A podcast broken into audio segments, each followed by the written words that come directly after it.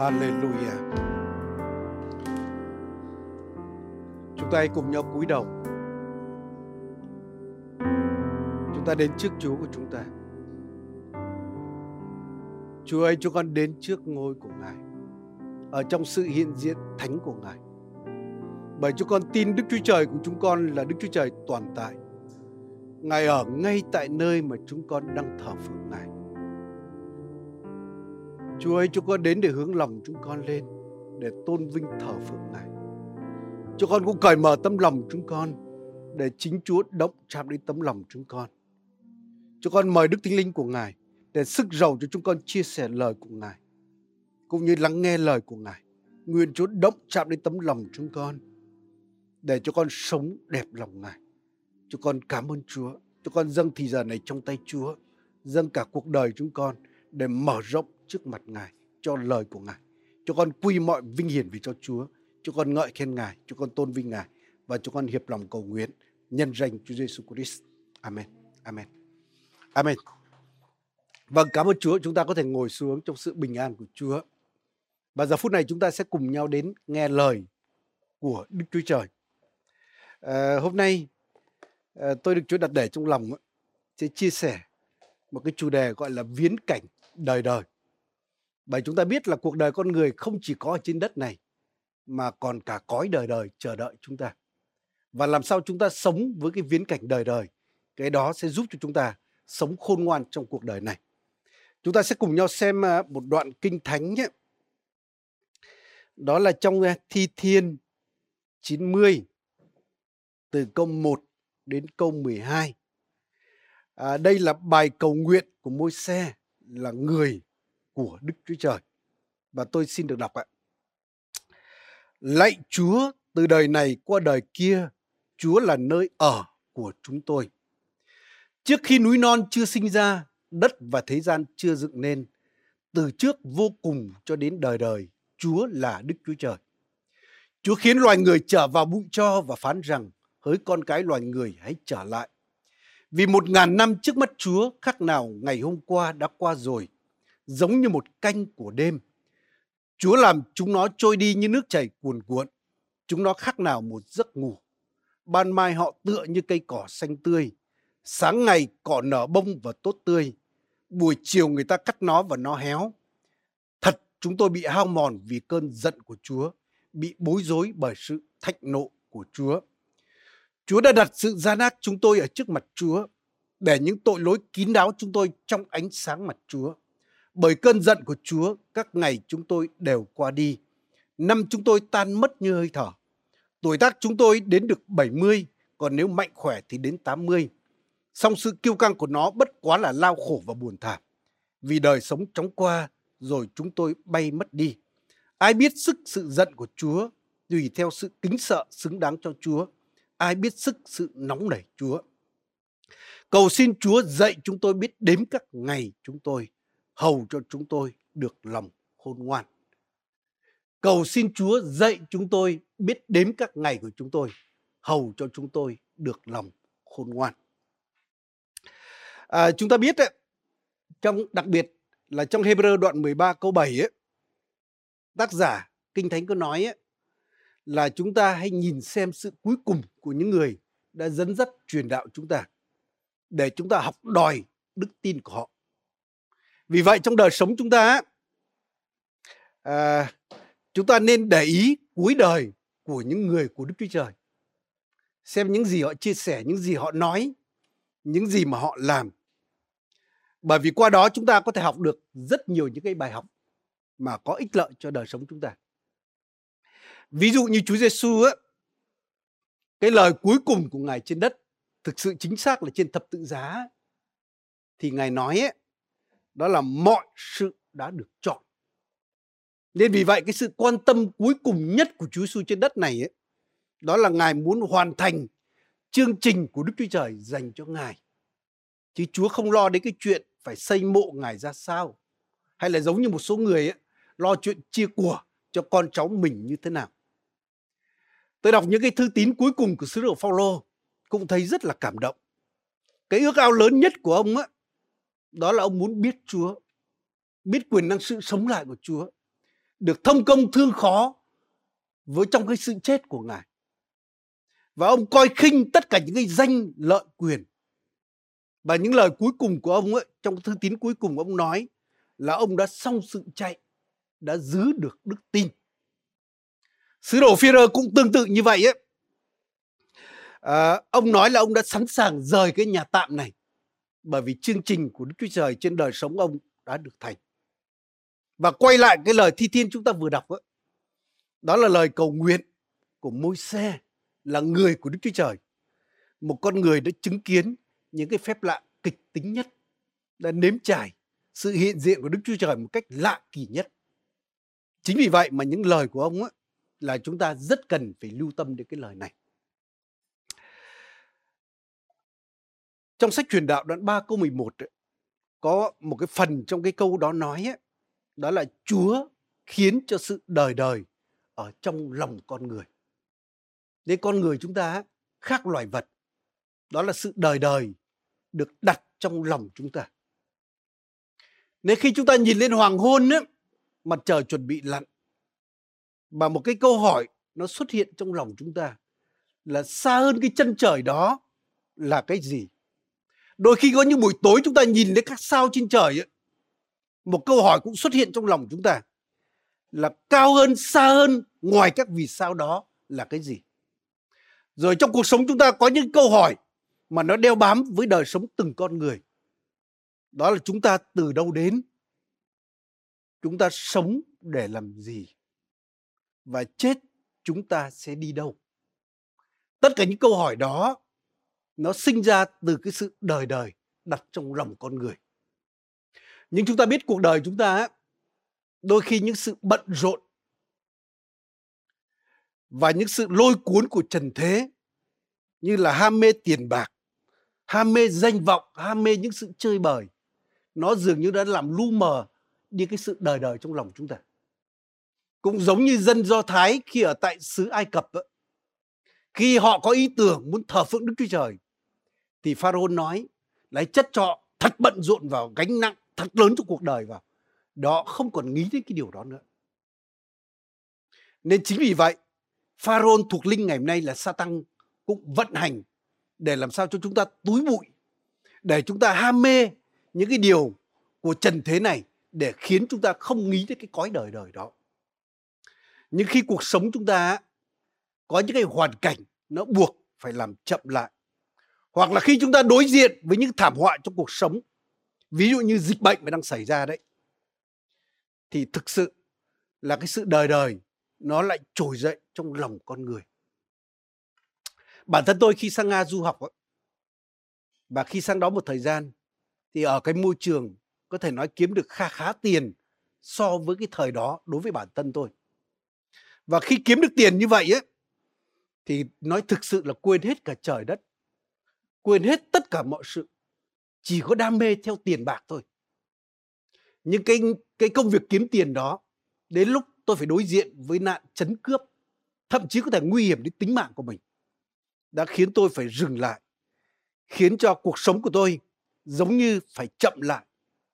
Và lúc đó, những cái câu hỏi như tôi đến từ đâu? Tương lai tôi về đâu? Ý nghĩa cuộc đời tôi là gì? Sau khi chết tôi sẽ đối diện với cái điều gì? Nó lại nổi lên trong cuộc sống của tôi. Và bắt đầu tôi nghĩ đến những cái sự mà luẩn quẩn cuộc đời, sinh ra, lớn lên, già chết, sinh ra, lớn lên, già và chết. Và trong tôi có tiếng kêu gào lên, chẳng nhé cuộc đời không có cái gì vượt hơn cái điều đó hay sao? Và cũng chính nhờ những cái câu hỏi từ cái sự đời đời được đặt trong lòng tôi được trỗi dậy như vậy, khiến tôi đã nghe về Chúa và tôi đã tin Chúa trong cái thời gian như vậy. Cũng có thể nói rất nhiều những người mà họ tin Chúa Giêsu ngày hôm nay ấy, họ khi họ cũng gặp những hoàn cảnh tương tự như vậy, có thể gặp cái tai nạn nào đó, gặp bệnh tật, gặp những cái thảm họa trong cuộc đời người ta. Và cái điều đó đã khiến lòng người ta mở ra để người ta đến tin nhận Chúa Giêsu. Vì vậy, có những người họ nói ấy, những người tin Chúa là toàn những người gặp nan đề thôi là những người mà yếu đuối mới tin Chúa. Nhưng tôi có thể khẳng định không phải vậy đâu. Những người tin Chúa chỉ là những người họ biết cái nan đề của đời sống họ sớm hơn những người khác. Thậm chí tôi có thể nói họ là những người mà đi trước những người khác mà thôi. Ờ, có một câu mà người ta nói á, là sống gửi và thác về. Nên đúng là cuộc đời trên đất này ấy, nó chỉ là cái cõi tạm thôi. Giống như môi xe người của Đức Chúa Trời đây, ông có cầu nguyện cái điều như vậy. Nên ông nói là đời sống con người chúng ta giống như là cỏ thôi. Và sáng nở và tối tàn. Rồi ông nói là đời sống con người chúng ta giống như hơi thở hay giống như hơi nước nó rất chóng qua. Thậm chí ông nói một nghìn năm nó cũng giống như là một cái canh của đêm. Thì huống chi đời sống con người 70, 80 năm á thì nó rất chóng qua. Nên giống như David cũng nói ấy, là đời sống chúng ta chỉ giống như cái bóng mong ở lâu mà không ở lâu được. Rồi có người khác thì nói ấy, thì cuộc đời chúng ta giống như kẻ ở trọ thôi.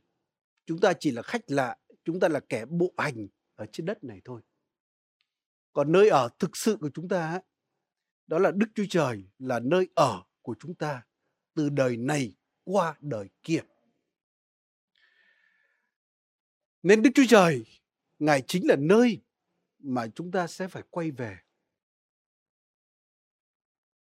Kinh Thánh nói đã định cho loài người một lần chết, sau đó sẽ phải đứng trước tòa án của Đức Chúa Trời. Nơi đó chúng ta sẽ phải trả lời là cái cuộc đời trên đất này mà đấng tạo hóa ban cho chúng ta. Chúng ta sống như thế nào? Chúng ta sử dụng ra sao? Chính vì vậy, Kinh Thánh mới nói là chúng ta hãy tưởng nhớ đến đấng tạo hóa của chúng ta khi còn tuổi trẻ, khi còn thanh xuân. Tôi có thể đọc những câu Kinh Thánh đó ở trong sách truyền đạo. Sách truyền đạo do Salomon, một vị vua rất khôn ngoan, ông viết những lời này.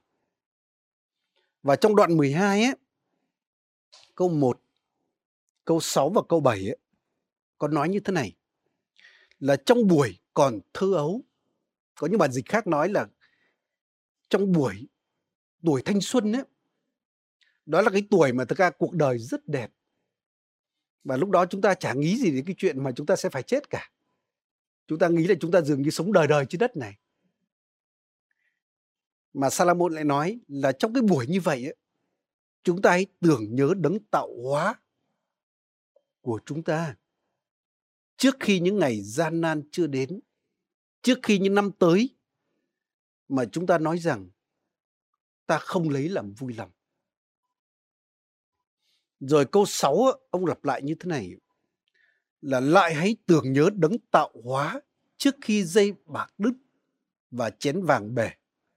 Trước khi vỏ vớ ra bên suối và bánh xe gấy ra trên giếng và bụi cho trở vào đất y như nguyên cú và thần linh trở về nơi Đức Chúa Trời là đấng đã ban cho nó. Nên ở đây nói, đấy tưởng nhớ Đức Chúa Trời. Hãy nhớ đến Chúa. Cuộc sống chúng ta có vui vẻ như thế nào? Hãy nhớ đến Đức Chúa Trời là đấng tạo hóa của chúng ta. Trước khi những ngày gian nan chưa đến. Và trước cái ngày mà chúng ta sẽ phải đối diện với cái chết của mình và chúng ta sẽ trở về đấng tạo hóa. Chúng ta sẽ phải trình bày trước Ngài là cuộc đời chúng ta sống như thế nào. Nên chính vì vậy ấy, làm con người ấy, chúng ta cần phải hiểu là có đời tạm và có cõi đời đời. Và chúng ta phải biết sống với cái viễn cảnh đời đời này. Nên chúng ta cũng cần phải cầu nguyện giống như môi xe ở đây đã cầu nguyện là xin Chúa dạy chúng con biết đếm các ngày của chúng con. Những ngày đó nó ngắn ngủi trên đất này để chúng con có lòng khôn ngoan. Và đặc biệt nếu chúng ta là con cái Chúa rồi, là cơ đốc nhân rồi thì chúng ta càng cần phải sống với cái viễn cảnh đời đời này. Chúng ta biết là chủ nhật trước chúng ta đã tổ chức Chúa sống lại từ cõi chết. Và sứ đồ Phaolô có nói như thế này ấy, là nếu chúng ta tin Chúa mà chỉ trông vào đời này ấy, thì chúng ta là những người khốn khổ hơn hết. Chính vì vậy, đừng coi Chúa như một ông thần tài. Chỉ đến, chỉ xin những cái gì mà tạm thời chóng qua. có những cái phước hạnh đời đời nó quý giá hơn gấp nhiều nhiều lần những cái điều như vậy. Nên hãy học tấm gương của tổ phụ đức tin Abraham của chúng ta và những anh hùng đức tin. Trong Hebrew có nói như thế này, Hebrew đoạn 11, có nói về họ là những người sống với viễn cảnh đời đời đó. Nên chúng ta hãy bắt trước đức tin của họ. Hebrew đoạn 11, từ câu 13 đến câu 16. Ở đây có chép như thế này. Hết thảy những người đó đều chết trong đức tin, chưa nhận lánh những điều hứa cho mình, chỉ trông thấy và chào mừng những điều đó từ đằng xa, xưng mình là kẻ khách và bộ hành trên đất. Những kẻ nói như thế tỏ rõ rằng mình đương đi tìm nơi quê hương. Ví thử họ đã tưởng đến nơi quê hương mà mình từ đó đi ra thì cũng có ngày trở lại. Nhưng họ ham mến một quê hương tốt hơn, tức là quê hương ở trên trời. Nên Đức Chúa Trời không hổ thẹn mà xưng mình là Đức Chúa Trời của họ, vì Ngài đã sắn sắn cho một thành. Những con người ở đây ấy, họ sống với viễn cảnh đời đời. Nên họ biết sống trên đất này ấy, họ chỉ là những kẻ bộ hành thôi. Họ chỉ là những kẻ khách lạ thôi. Và họ biết cái quê hương thật của họ đó là quê hương trên trời. Và họ ham mến cái quê hương đó hơn là cái quê hương trên đất này. Nên chính vì vậy những con người đó Chúa không hổ thẹn xưng mình là Đức Chúa Trời của họ và Chúa không làm cho họ thất vọng bởi vì Chúa sắm sắn cho một cái thành trên đó. Nên nếu chúng ta cũng sống với viễn cảnh đời đời như vậy Đức Chúa Trời cũng sẽ không hổ thẹn để mà xưng nhận với cả cõi vũ trụ này, với tất cả những thế giới thuộc linh là chúng ta là con cái của Ngài. Nên hay giống như Phaolô có dạy chúng ta khi ông viết thư cho người Philip. Ông nói là rất tiếc có những cơ đốc nhân, thậm chí có những người xưng mình là những người mà hầu việc Chúa. Nhưng mà sống như kẻ thù của thập tự giá vậy. Bởi họ chỉ tư tưởng đời này. Họ lấy bụng mình làm Chúa mình. Chứ họ không có viễn cảnh đời đời đó. Nhưng sứ đồ Phaolô có nói ấy, chúng ta là những công dân của thiên quốc thì chúng ta không sống như vậy. Nên hỡi quý vị anh chị em, mỗi một chúng ta đều có hai quốc tịch. Một quốc tịch tạm ở trên đất này, không biết bao nhiêu năm. Nhưng còn một cái quốc tịch đời đời, đó là trên trời kia. Nên trong sách Philip có nói ấy là vì sự sống thật của chúng ta trên đó, sự sống đời đời chúng ta trên đó. Nên chúng ta phải ham mến điều đó hơn là cái cuộc sống ở trên đất này. Nên nếu chúng ta cũng sống với cái viễn cảnh đời đời như vậy thì chúng ta cũng là người mà có lòng khôn ngoan mà chúng ta có thể sống đẹp lòng Đức Chúa Trời. À, vậy một con người mà sống với viễn cảnh đời đời họ sẽ sống như thế nào? Hay là cái điều gì sẽ thay đổi cuộc đời của họ? Thì tôi muốn chia sẻ một vài cái ý tưởng như thế này một con người sống với viễn cảnh đời đời họ sẽ biết cuộc đời trên đất này là cuộc đời tạm cuộc đời chóng qua chỉ 70 năm, 80 năm, thậm chí cho đến 100 năm trên đất này so với cõi đời đời nó chỉ giống như một dấu chấm mà thôi. Nhưng mặc dù nó như chỉ là một dấu chấm so với cõi đời đời, nhưng nó lại cực kỳ quan trọng bởi vì nó quyết định cả cõi đời đời của chúng ta sẽ như thế nào. Nên trong sách truyền đạo đoạn 11 câu 3 có một phần trong đó nói là cái cây mà đổ hướng nào sẽ nằm nguyên hướng đó. Vì vậy, cuộc đời chúng ta đang hướng về cái hướng nào. Thực ra chúng ta không biết là ngày mai thế nào. Chúng ta không biết những năm kế tiếp như thế nào. Bởi vì không ai chúng ta biết ngày mai sẽ ra sao. Chúng ta hãy đặt câu hỏi là ngày hôm nay á, cuộc đời chúng ta đang hướng về hướng nào? Chúng ta hướng về thiên đàng hay hướng về địa ngục? Chúng ta thuộc về ai? Chính vì vậy, quyết định tin nhận Chúa Giêsu để cuộc sống chúng ta hướng về thiên đàng là quyết định mà khôn ngoan nhất và quan trọng nhất trong cuộc đời này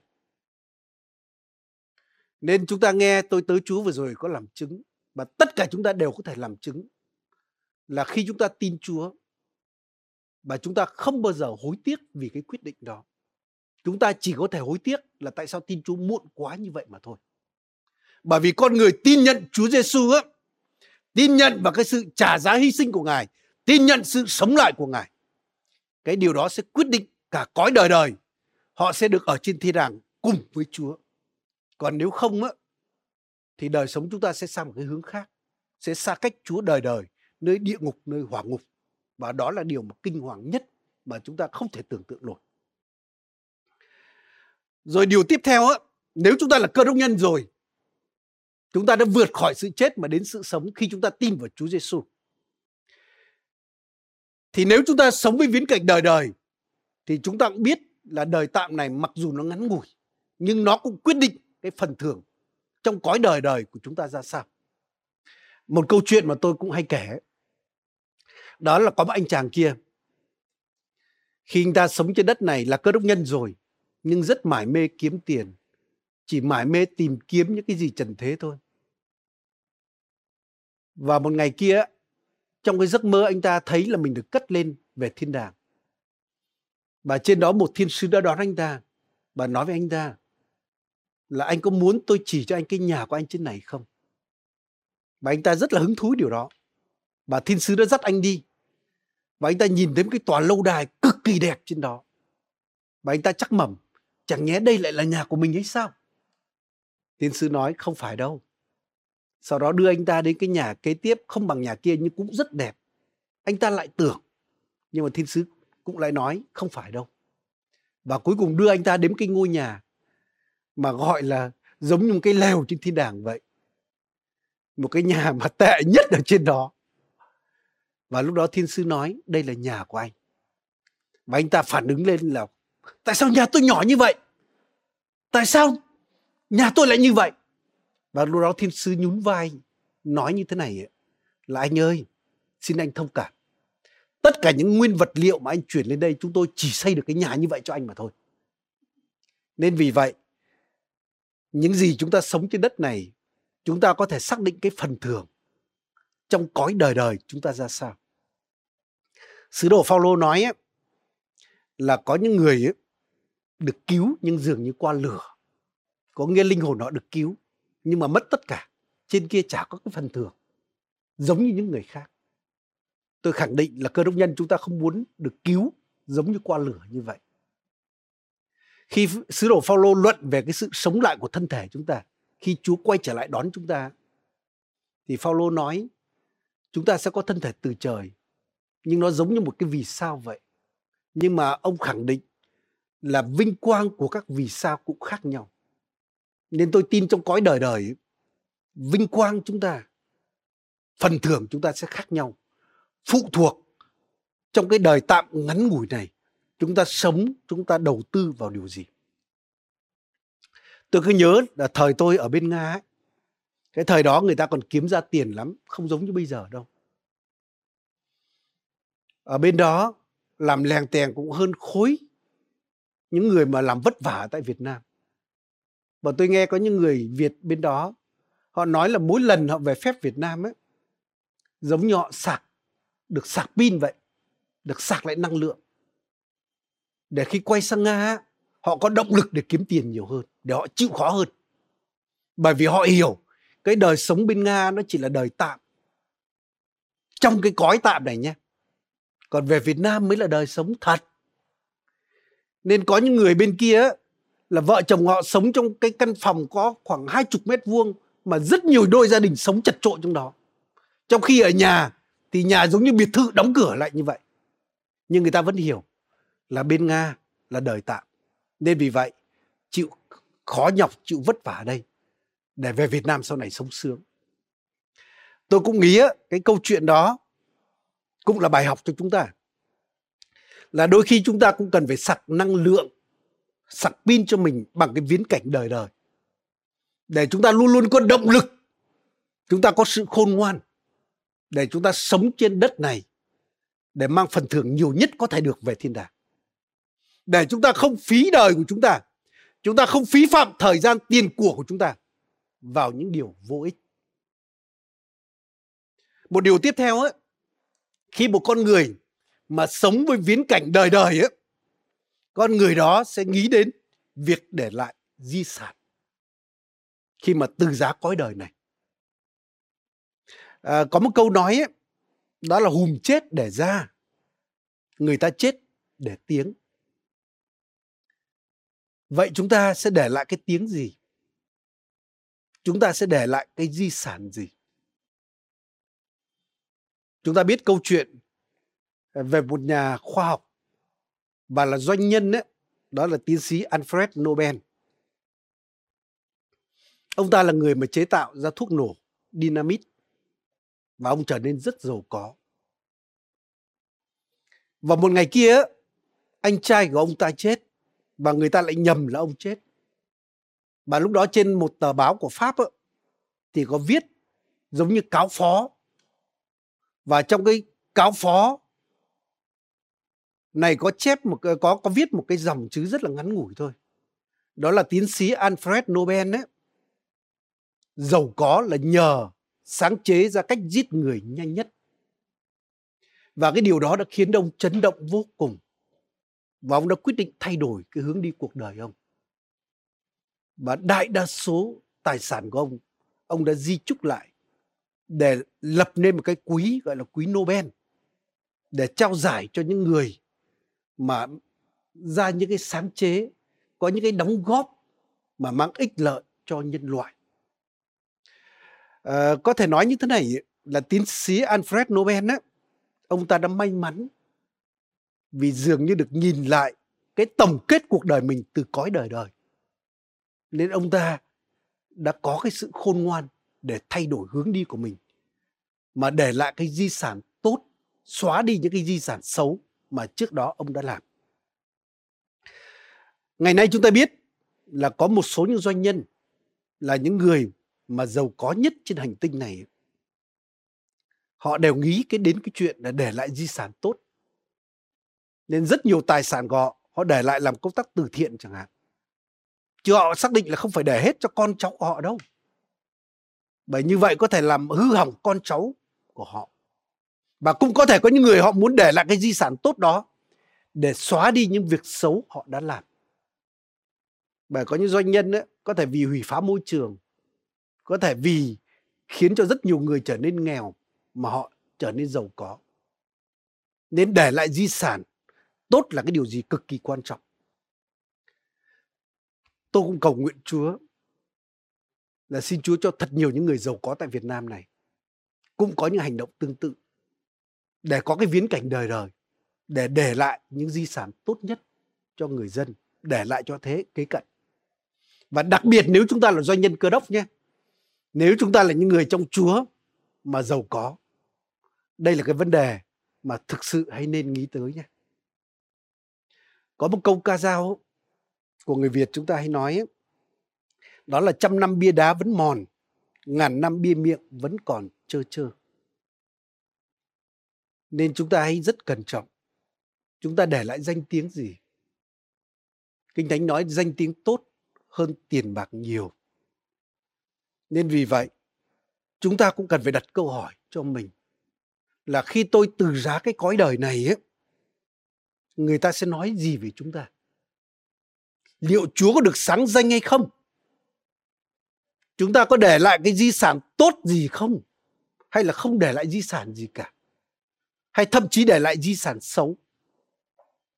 Rất tiếc có những con cái chúa khi về với chúa để lại những tiếng không tốt là có những món nợ không trả thậm chí còn bùng nợ. À, tôi nhớ có một người bạn của tôi ấy, có cái tư tưởng rất kỳ lạ.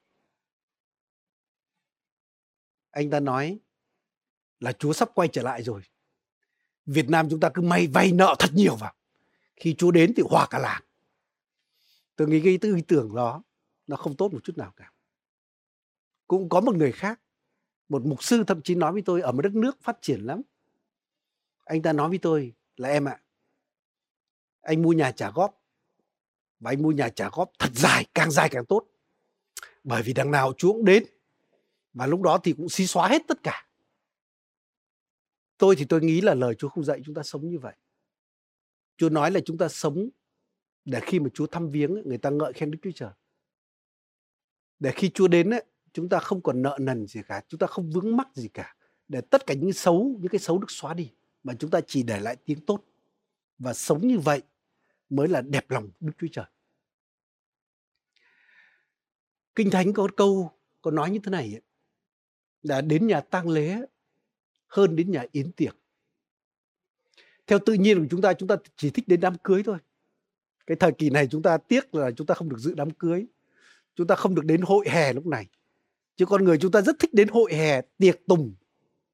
Nhưng mà Kinh Thánh lại nói đến nhà tang lễ là tốt hơn đến nhà yến tiệc.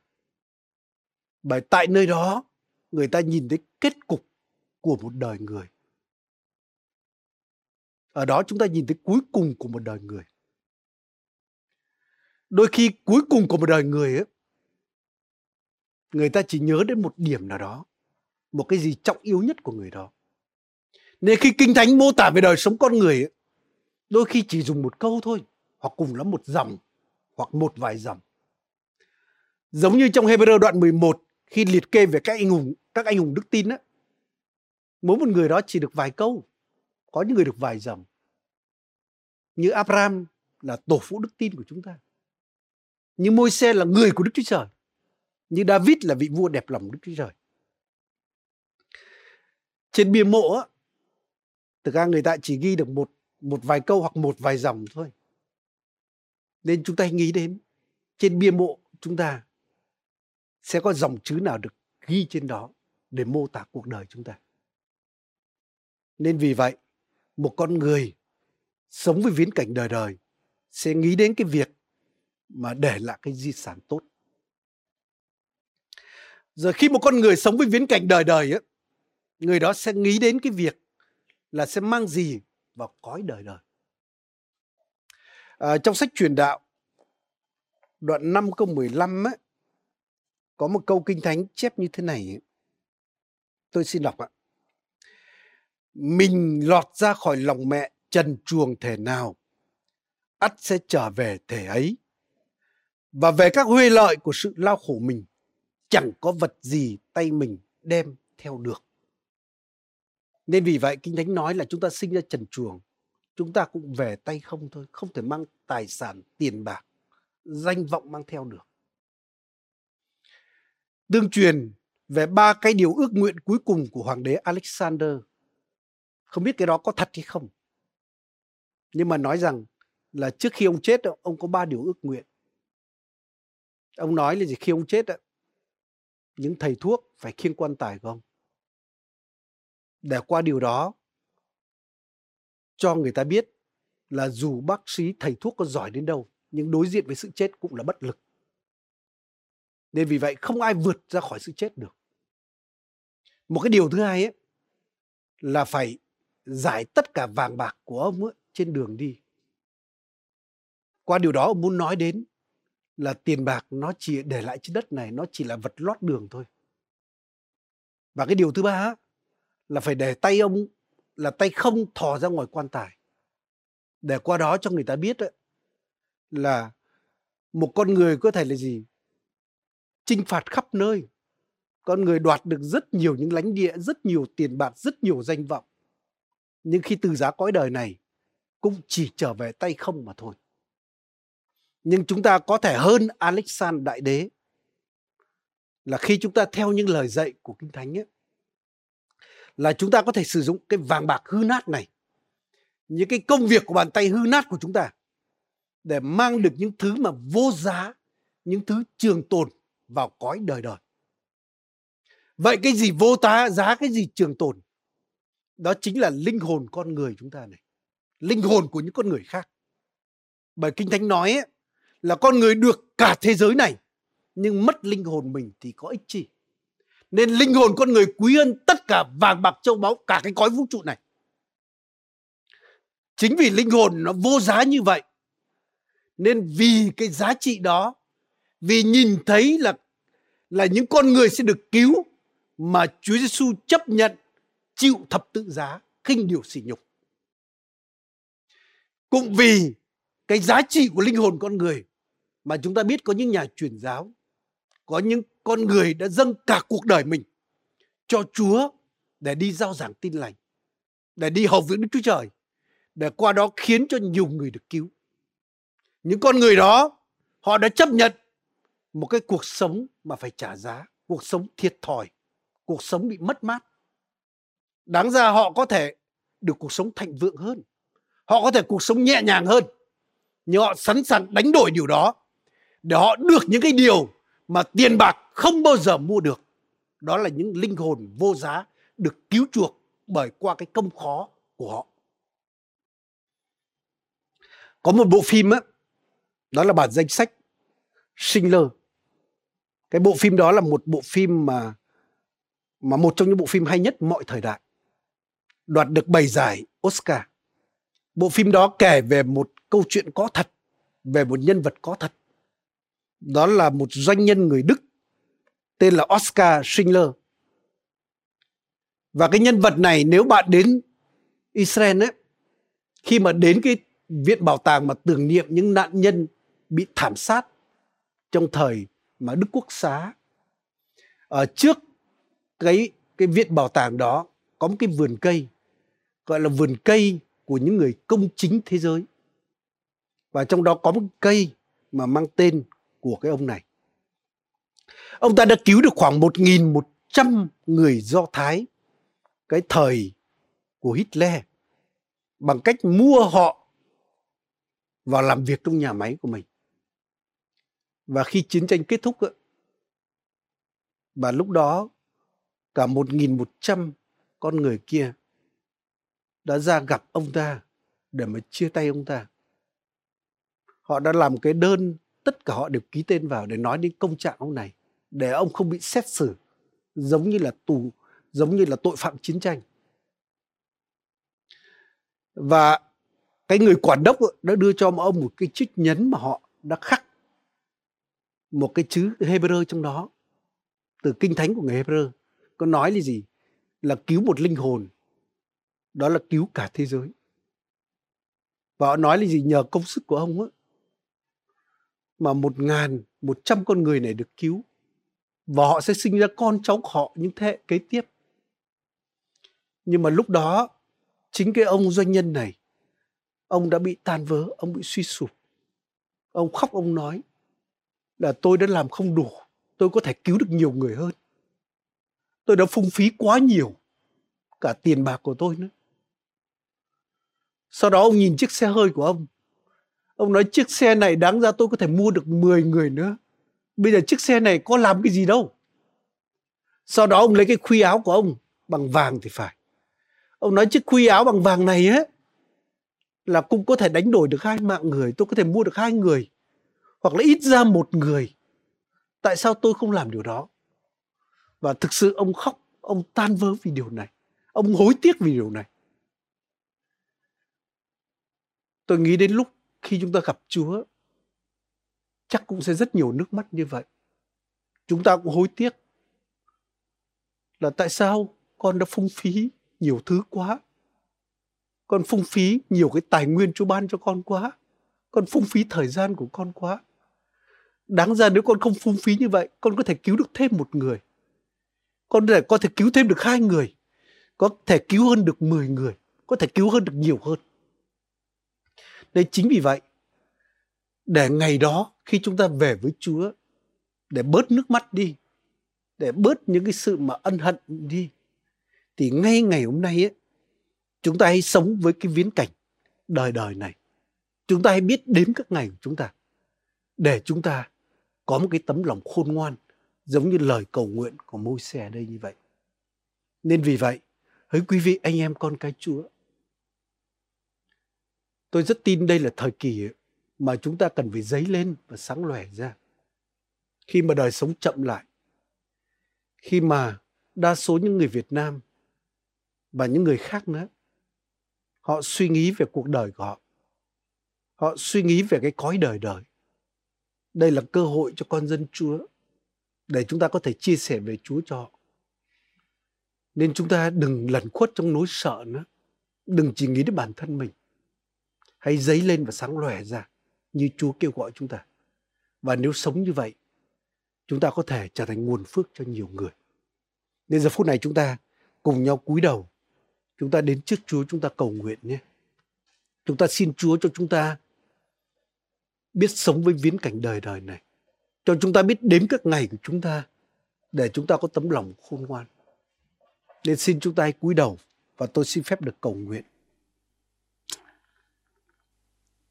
Chúa ơi, cho con đến trước ngôi Ngài. Cho con cảm ơn Chúa vì Ngài đã cứu chúng con bằng chính mạng sống của Ngài, sự hy sinh của Ngài. Chúa ơi, Ngài đặt chúng con trên đất này bởi vì Ngài có kế hoạch, có mục đích cho cuộc đời chúng con.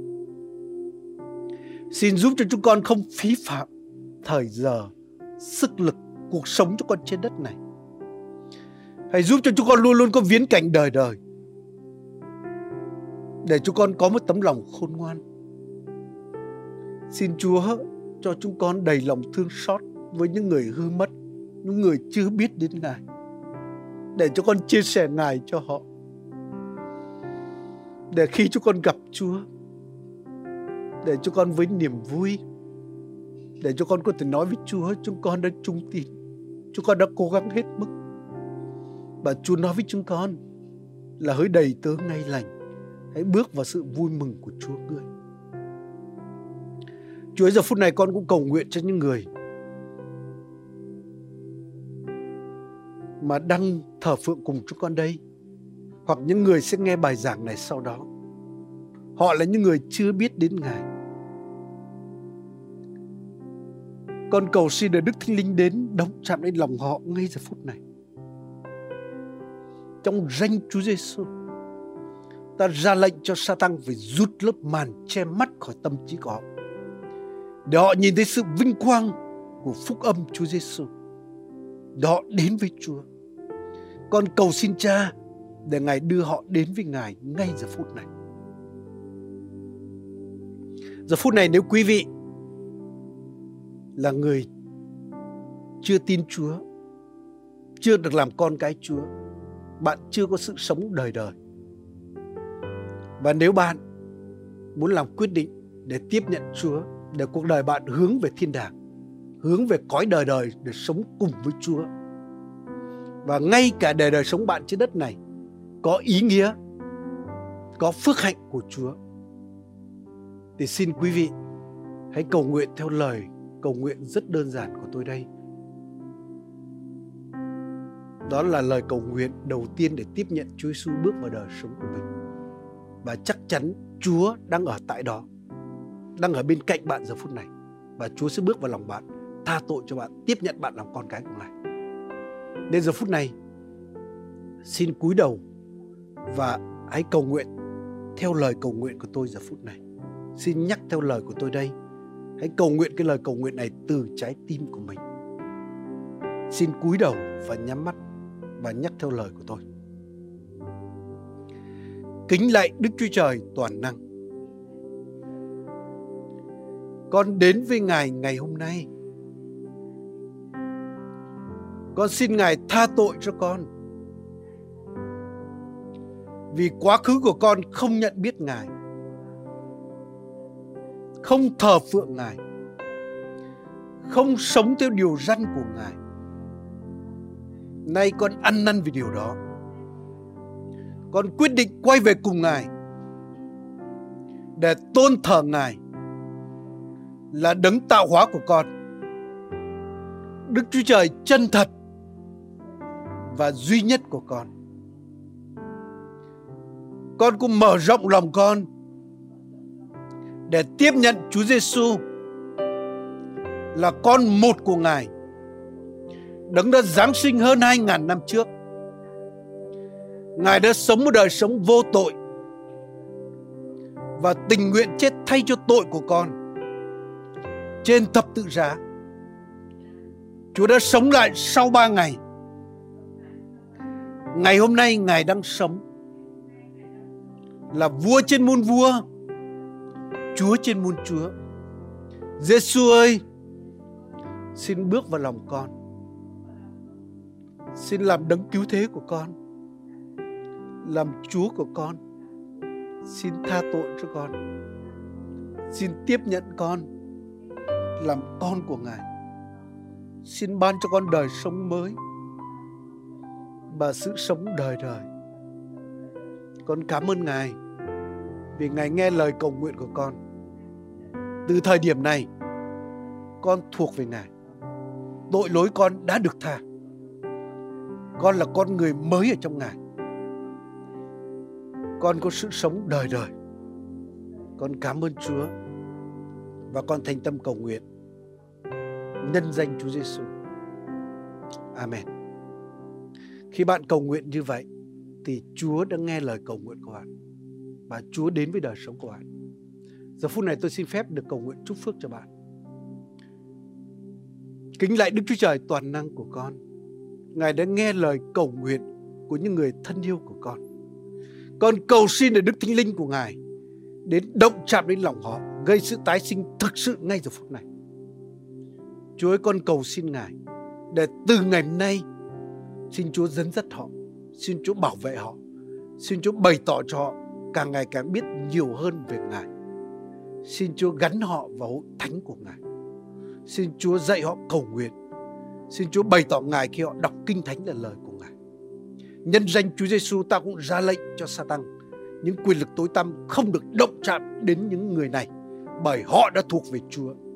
Ta ra lệnh cho mọi bệnh tật phải rời khỏi những con người này. Mọi sự rủa xả bị bẻ gãy trên đời sống con người này. Và phước hạnh của Đức Chúa Trời giáng đổ xuống đời sống họ. Con cảm ơn Chúa. Con ngợi khen Chúa.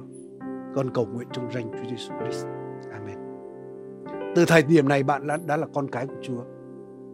Hãy liên hệ với những người tin Chúa. Hãy liên hệ với hội thánh gần nhất để bạn có thể đến cùng với họ. Bạn có mối thông công tương giao với họ để bạn sẽ càng ngày càng biết thêm về Chúa. Giờ phút này, chúng ta cũng sẽ đến cầu nguyện kết thúc buổi nhóm ngày hôm nay. Nhưng một điều mà tôi được đặt để trong lòng suốt thời gian gần đây ấy là chúng ta cầu nguyện để sự bảo vệ của Chúa trên từng chúng ta. Giờ phút này tôi xin phép được cầu nguyện cái lời cầu nguyện như vậy và sau đó chúc phước cho tuần mới mà Chúa đưa đến cùng chúng ta. Chúa ơi, con đến trước ngôi Ngài. Con cầu nguyện cho từng người mà giữ thờ phượng cùng chúng con. Từng người sẽ nghe những lời của Ngài ngày hôm nay. Chúa con cũng cầu nguyện cho tất cả các mục sư, các truyền đạo, những người hầu phục Chúa và từng con dân Chúa trong hội thánh của Ngài. Con cầu xin để Chúa bôi huyết của Ngài trên cuộc đời của họ. Con cầu xin để Chúa bảo vệ họ một cách siêu nhiên. Con cầu xin để thiên sứ của Ngài luôn luôn bên cạnh để bảo vệ, gìn giữ họ.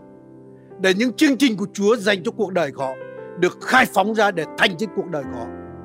Con cầu nguyện để Chúa ban phước cho chính họ, cho gia đình họ, cho mọi công việc mà tay họ làm để phước hạnh của Ngài sẽ tràn đầy trên cuộc đời của họ.